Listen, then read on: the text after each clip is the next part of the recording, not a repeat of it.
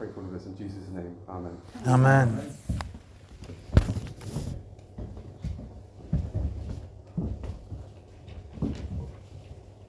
So today we'd like to talk about union with Christ and justification. A lot of people seem to find it hard to get hold of the doctrine of justification. It seems a lot less practical, a lot less present to them than sanctification, for instance. And uh, this is quite surprising because Martin Luther called it the essence of the Christian faith or the material principle of Christianity, scripture being the formal principle. And uh, I think one way of looking at this uh, helpfully is to remember that all the doctrines of scripture which we turn into nouns are in fact actions on the part of God. So, justification is God justifying us. And it's helpful to think of that as being an action belonging to God rather than something which is a static noun.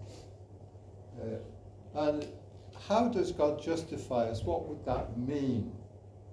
Well, to move into vernacular language, it means that the criminal is declared not guilty. So, justification is the declaration or the act which recognizes a criminal accused as being not guilty. And the background is that in this country there's a presumption of innocence. And when the evidence is heard, the one who's accused is recognized to be innocent and therefore is declared to be innocent. Now, when someone who's accused is vindicated in that way, it doesn't change anything in the person. The person has been innocent all along.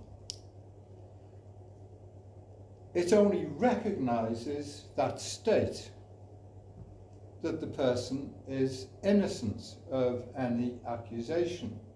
Now, that is the opposite of the guilty verdict, which scripture calls condemnation.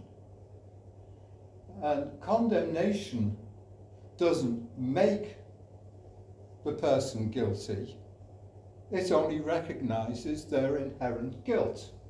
So it doesn't change anything in us.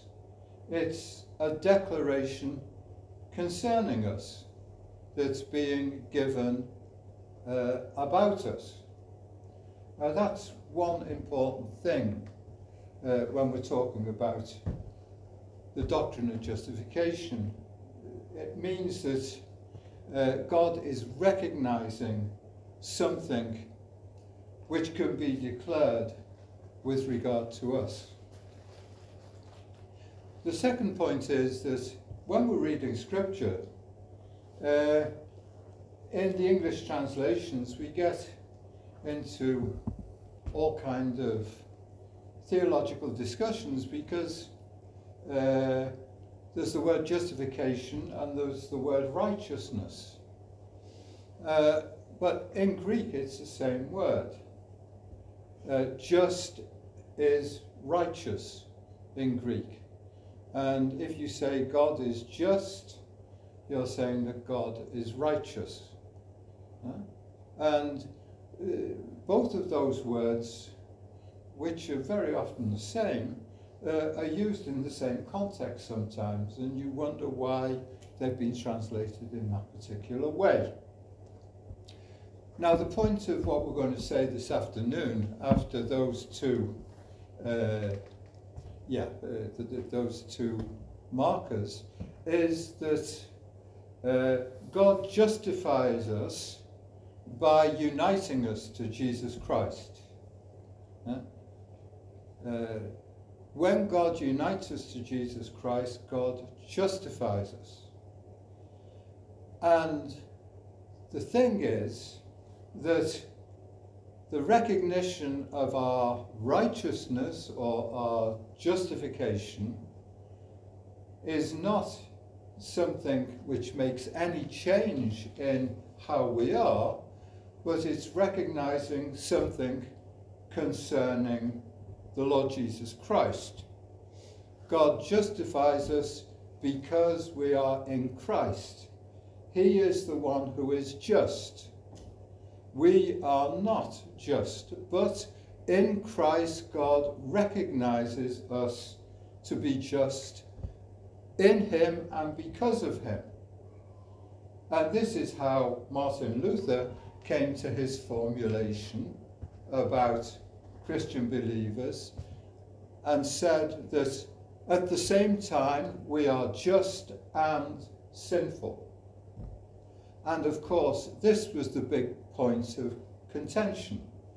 How can a holy God recognize people who are sinners as being just and righteous in Jesus Christ? Because they're not just and righteous, they're unjust and unrighteous. They're uh, in line for condemnation. But in Christ, by faith, they're declared to be righteous or just. And that doesn't seem to be right. Because if someone is sinful, they should be declared uh, such. They should be condemned. But the wonder of the gospel is that we who should be condemned are declared righteous in Christ because of Christ's justice. So, how do we get to that point of recognizing that those who are in Christ are just? How is that possible without making God Himself unrighteous in justifying uh, sinners? Well, there are a couple of things uh, to say uh, about this. And uh, the first of these concerns how God justifies. How does God justify? The second concerns the role of Jesus in justification. And the third point is how this applies to us. And the fourth point is uh, the role of faith in justification. So, uh, in Christ, we're justified. How does this come to be? Well, uh, we've got to put this in uh, a further biblical context. Uh, and something we've already touched on is recognizing the difference between God's holiness and his righteousness. Now, holiness is the character of God in and of himself. It's what makes God different to us. But God's righteousness is his justice, not in and of himself, but in relation to us. So, holiness is something that's inherent in God, and God's righteousness or his justice is something which is related to his sovereign actions with regard to us. Uh, righteousness is God's sovereignty in relation to us, uh, his justice uh, expressed uh, through uh, his law, which is the criteria of judgment. Now, Adam was created in the image of God. Uh, Adam was created by God to be holy like God. It was an inherent holiness that Adam had in himself. But God, God also created Adam righteous in the beginning. And when Adam sinned, he lost that righteousness, and human beings in Adam lost that holiness. And therefore, they were separated from God. They were excluded from the holy place, from the garden. And man must become again just and righteous, must be made just and righteous to enter into a relationship with God who is holy. But the whole point is that human beings can't do this. Uh, any righteousness that we do uh, seems to God to be unrighteous, seems to God to be insufficient in the light of God's holiness. And therefore, you can't get into a relationship with Holy God through righteousness. Uh, human beings can't make that move.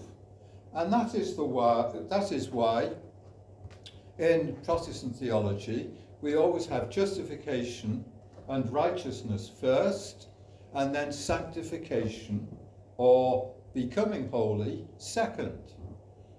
And you can't get holiness through acts of righteousness.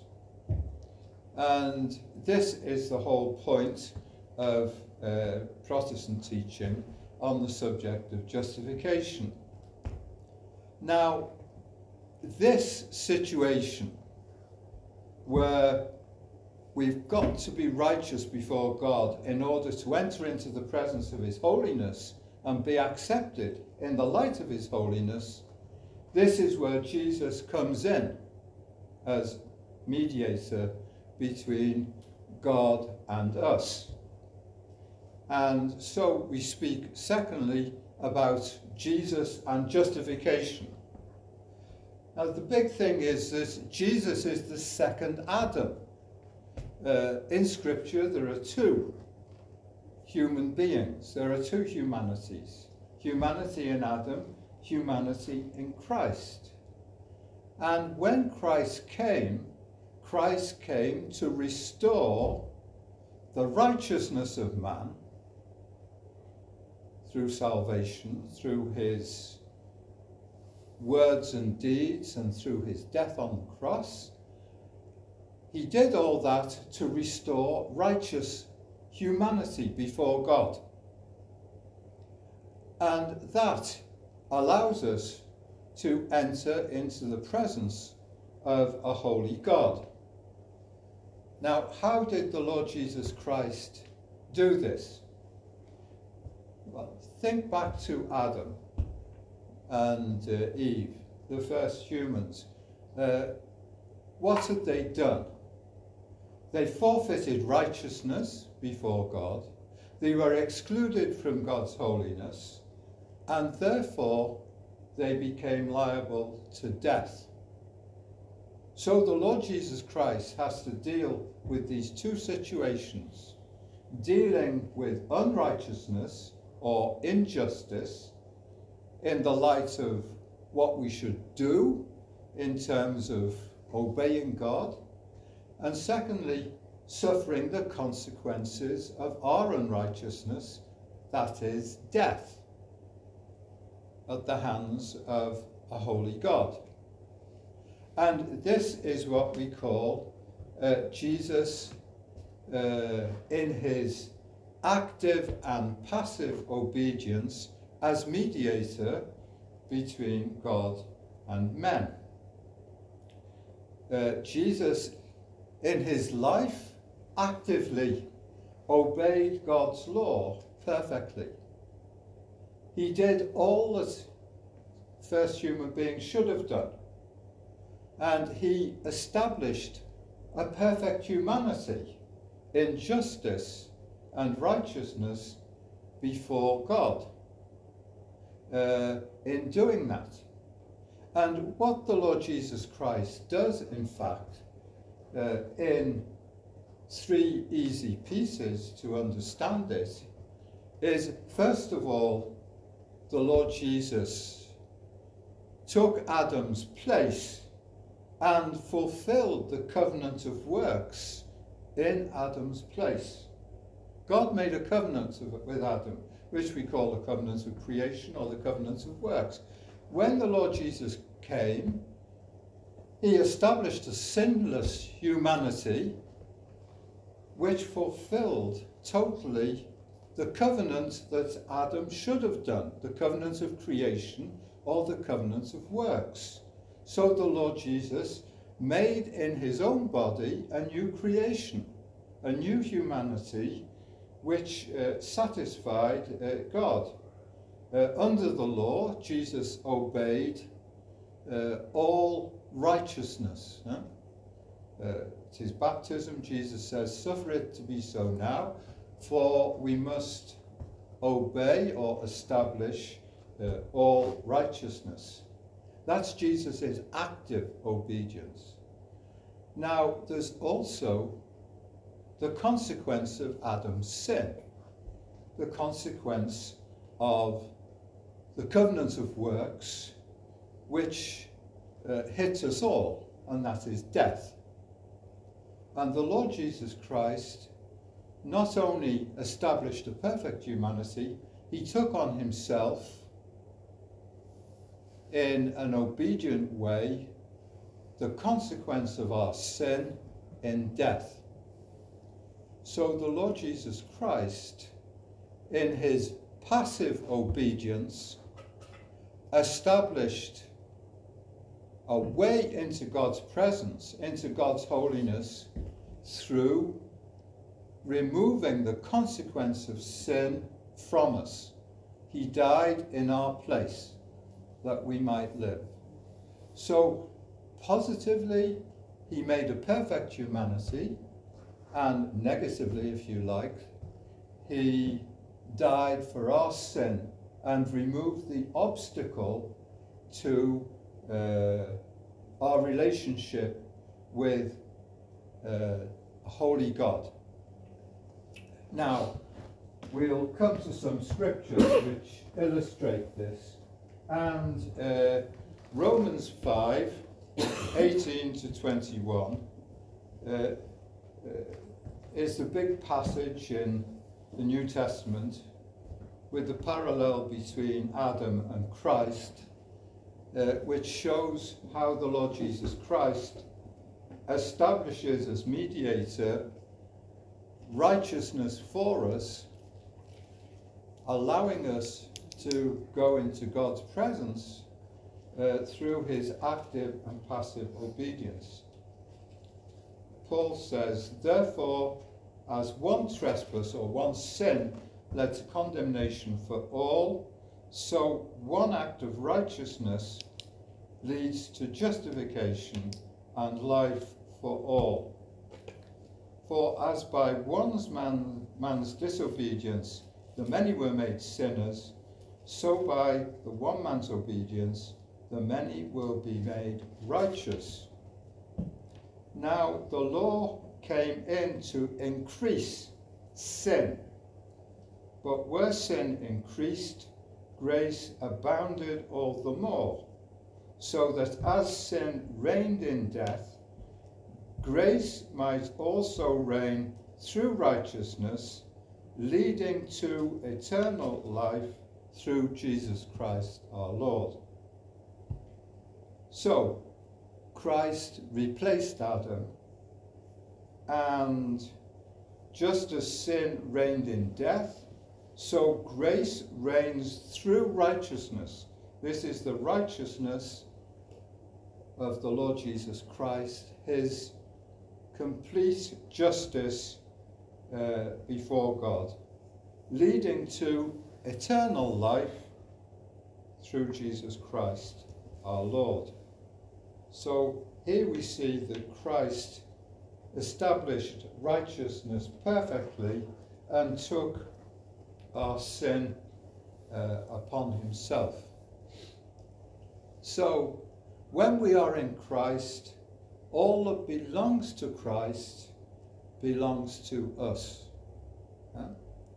And being in Christ means that even though we are sinners, because of Christ, God recognizes us to be righteous in Him, to be just in Him. So, the verdict, not guilty, is passed on us because justice has been established in Christ, who has removed our sin in Adam and who has made a perfect humanity, a new humanity, and that justice in Christ is ours. It's not ours, but it is ours because God says that it's ours. God declares it to be ours in the Lord Jesus Christ. Now, uh, we move a little further here. Um, how exactly does this apply to us? Uh, how does the mechanism uh, of this, uh, this work? And here Martin Luther called this the glorious transfer because there's a double transfer. There's a transfer from us of our sin to Christ, and there's a transfer of Christ's righteousness to us. Uh, first of all, it's the justice of Christ before God uh, that saves us, and that is what is transferred to us uh, uh when we are united to Christ. Uh, when we are one with Christ, all that Christ did uh, is transferred to uh, our account. And very often to explain this, you know, the images of bank accounts are used, huh? uh, sometimes in a not very appropriate way, but you're in debt and uh, someone uh, transfers a stack of cash onto your account and puts you in credit again. Well, it's not exactly like that, but the idea of transfer is right. What belongs to Christ belongs to us because God counts Christ as having died for us. Now, the biblical passage which refers to this uh, and is most often quoted is uh, Romans chapter 3, verses 21 to 26. Remembering that righteousness and justice are the same thing, uh, in the Greek, we'll uh, read these verses now. But now the righteousness of God, the justice of God, has been manifest apart from the law, that is, apart from legal conditions in the Old uh, Covenant, through the law and prophets who bear witness to it, the righteousness of God through faith in Jesus Christ for all who believe. See, it's the righteousness of God through faith in Christ for all who believe. It's not in us, the righteousness. It's, it's the righteousness of God, which is uh, reckoned to those who believe. For there is no distinction, for all have sinned and fall short of the glory of God, and are justified by his grace as a gift. This is the transfer. We received a gift through redemption that is in Christ Jesus, whom God put forward to be a propitiation by his blood, to be received by faith how does God redeem us with grace as a gift?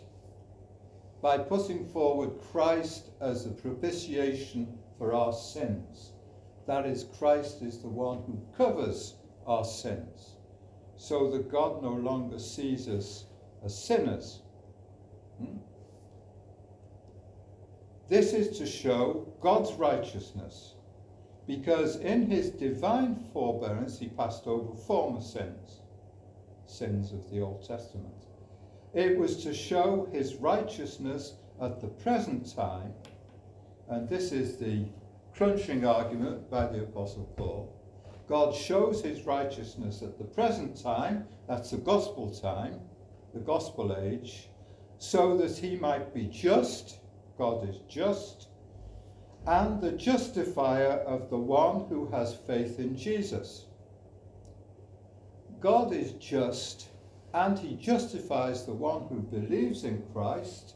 How is that possible? Because Christ has been made a propitiation for our sin. Christ has borne our sin and taken it away. So, the justice of God in Christ is made over to us. And God is at once just, righteous, and the one who declares righteous, the one who has faith in the Lord Jesus Christ. Now, that is one side of the transfer. God's justice has been made uh, over to us because of Christ, who is the propitiation for our sin. This is also expressed in 2 Corinthians 5, verse 21. 2 Corinthians 5 21. Uh, we implore you on behalf of Christ, be reconciled to God. Now, for our sake, verse 21, 2 Corinthians 5, he made him to be sin. You, you know, Romans 3, we have God justice declaring us just, but here's the transfer the other way from us to Christ. Hmm? For our sake, he, God, made him to be sin, who knew no sin. So it was through the work of Christ taking our sin, that is, the consequence of our sin, which is death, on himself. And when Christ died, our sin was abolished through the death of Christ so that we might become the righteousness or the justice uh, of God. Hmm?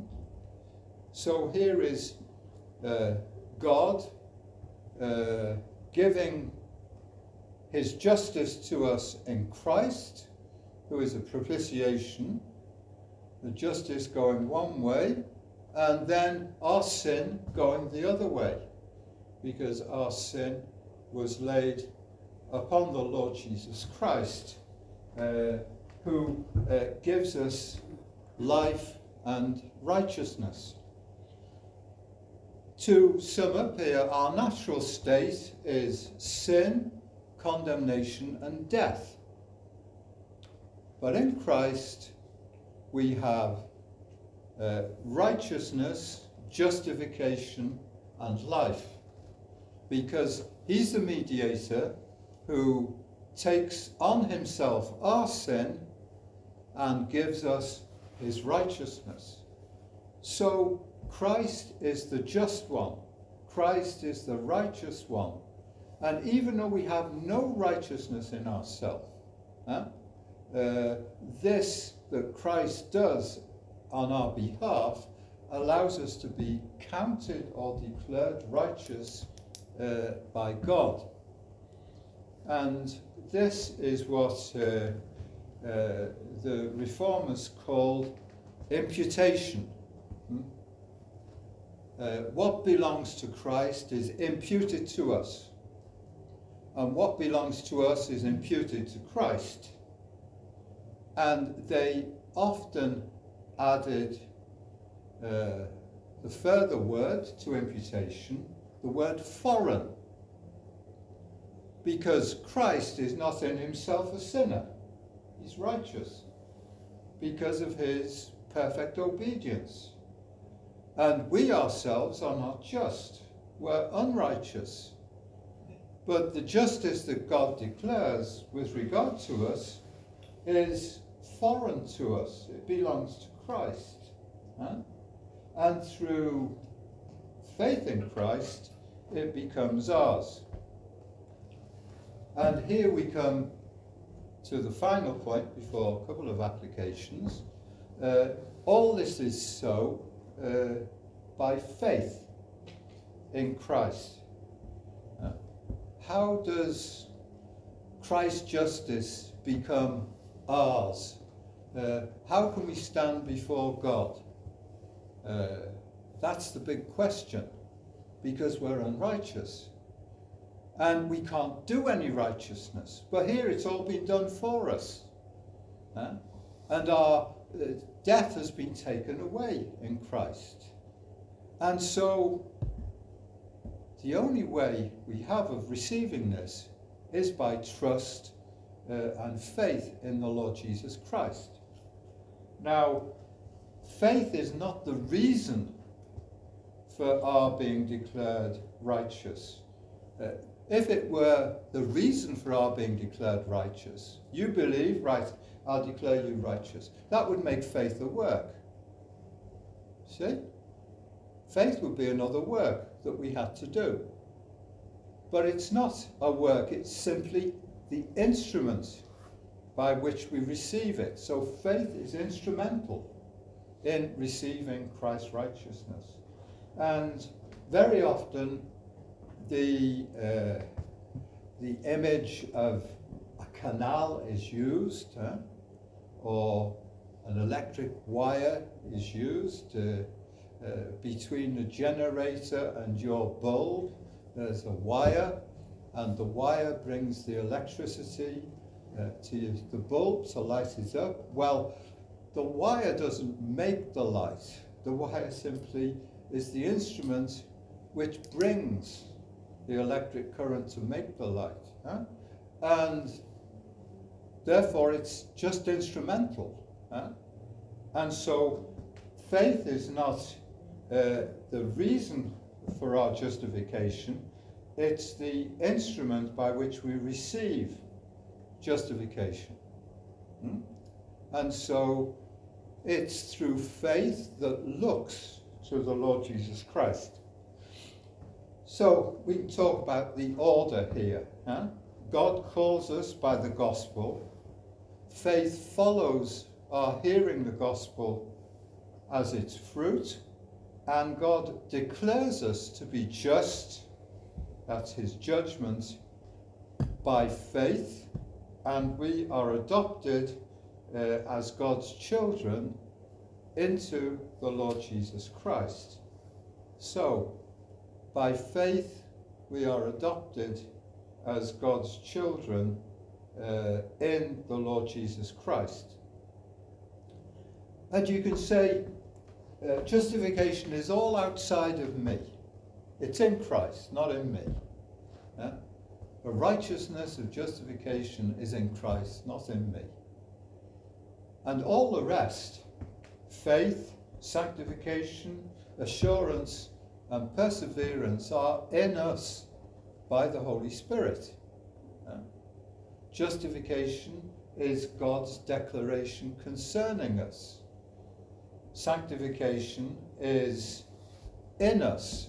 Uh, and therefore, uh, theologians in the Protestant sense always make the distinction between imputation and infusion.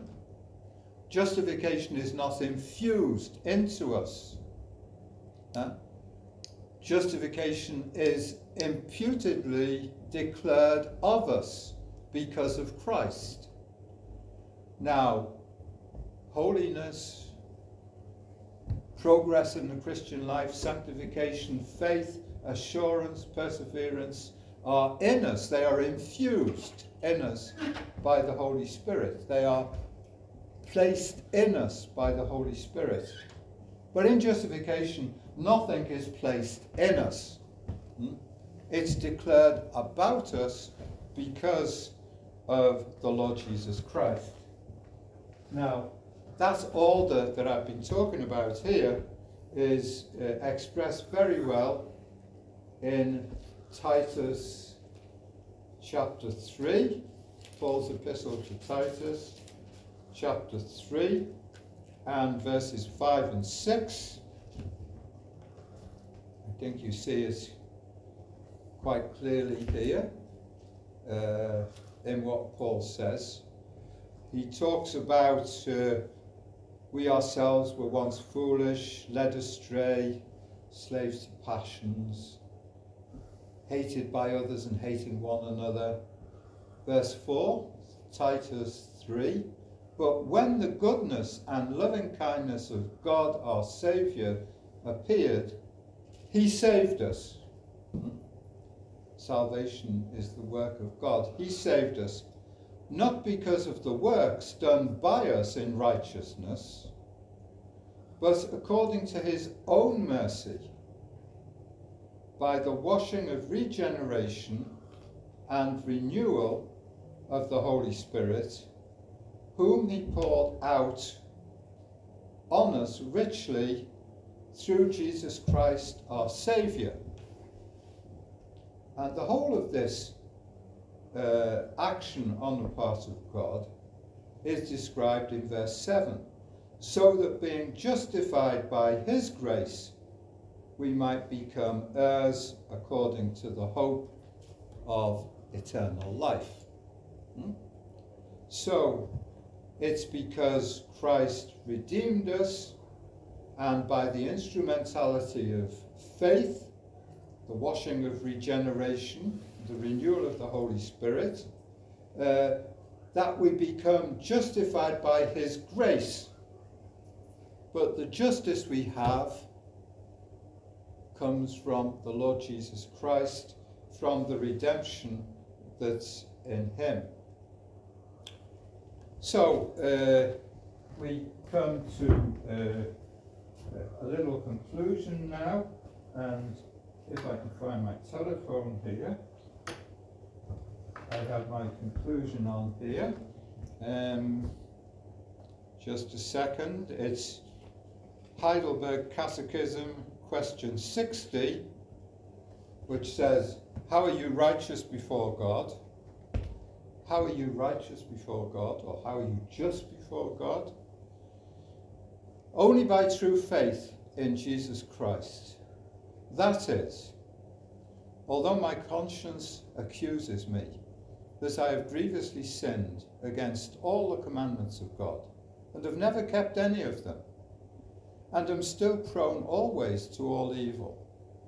Yet God, without any merit of mine, of mere grace, grants and imputes to me the perfect satisfaction, righteousness, and holiness of Christ, as if I had never committed nor had any sin, and had myself accomplished all the obedience which Christ has fulfilled for me. If only I accept such benefit with a believing heart, that is, by faith. So, the Heidelberg Catechism sums it up uh, uh, very well. The reason for salvation is outside us, it can't be taken away our guilt is removed from us. We are free before God because God justifies us. And because of this, we have peace and not condemnation. Justification brings peace of mind.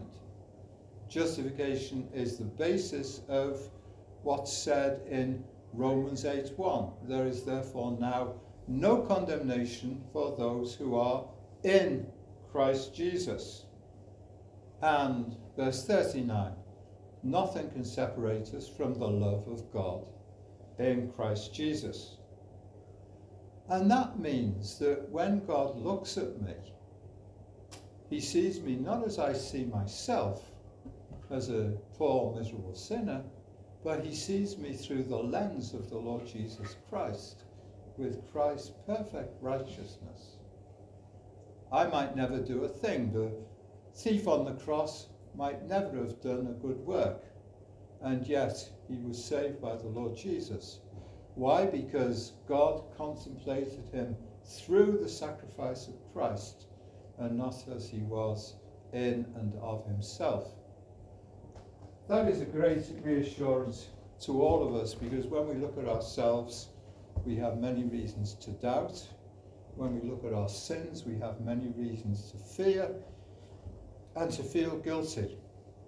But when we look at the Lord Jesus Christ, we see that in him our righteousness is complete. We can't add anything to it, we can't take anything away from it, because it's God who justifies in Christ. So, being in Christ, we are justified through faith in him. And that's how justification and union with Christ fit together. This is the start of the Christian life. When you believe, you are justified because of the righteousness of the Lord Jesus Christ.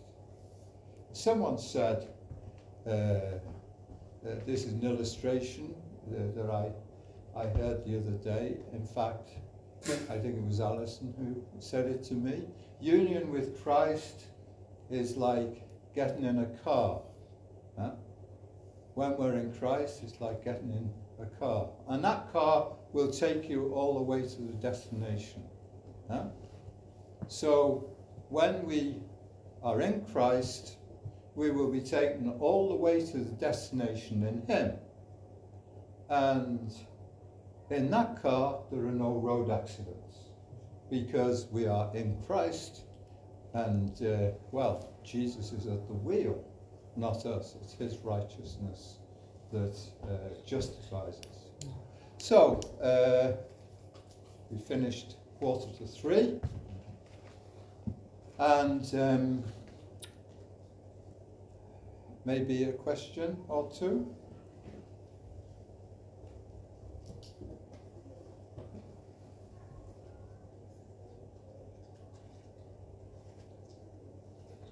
Okay, it's coffee time. and see you next Sunday when we'll talk about sanctification, huh? which is uh, a different kettle of fish than justification. And we'll try and contrast them. And then finally, I hope in two weeks' time, I have to be on an aeroplane just before six o'clock. Three, three weeks. time. Three weeks' time, I have to be on an aeroplane from Speke, but I hope that before that I'll be able to come and we'll speak about uh, union with Christ and Christian life and glorification. So, sanctification, and then in three weeks' time, the final one of this little series. Okay?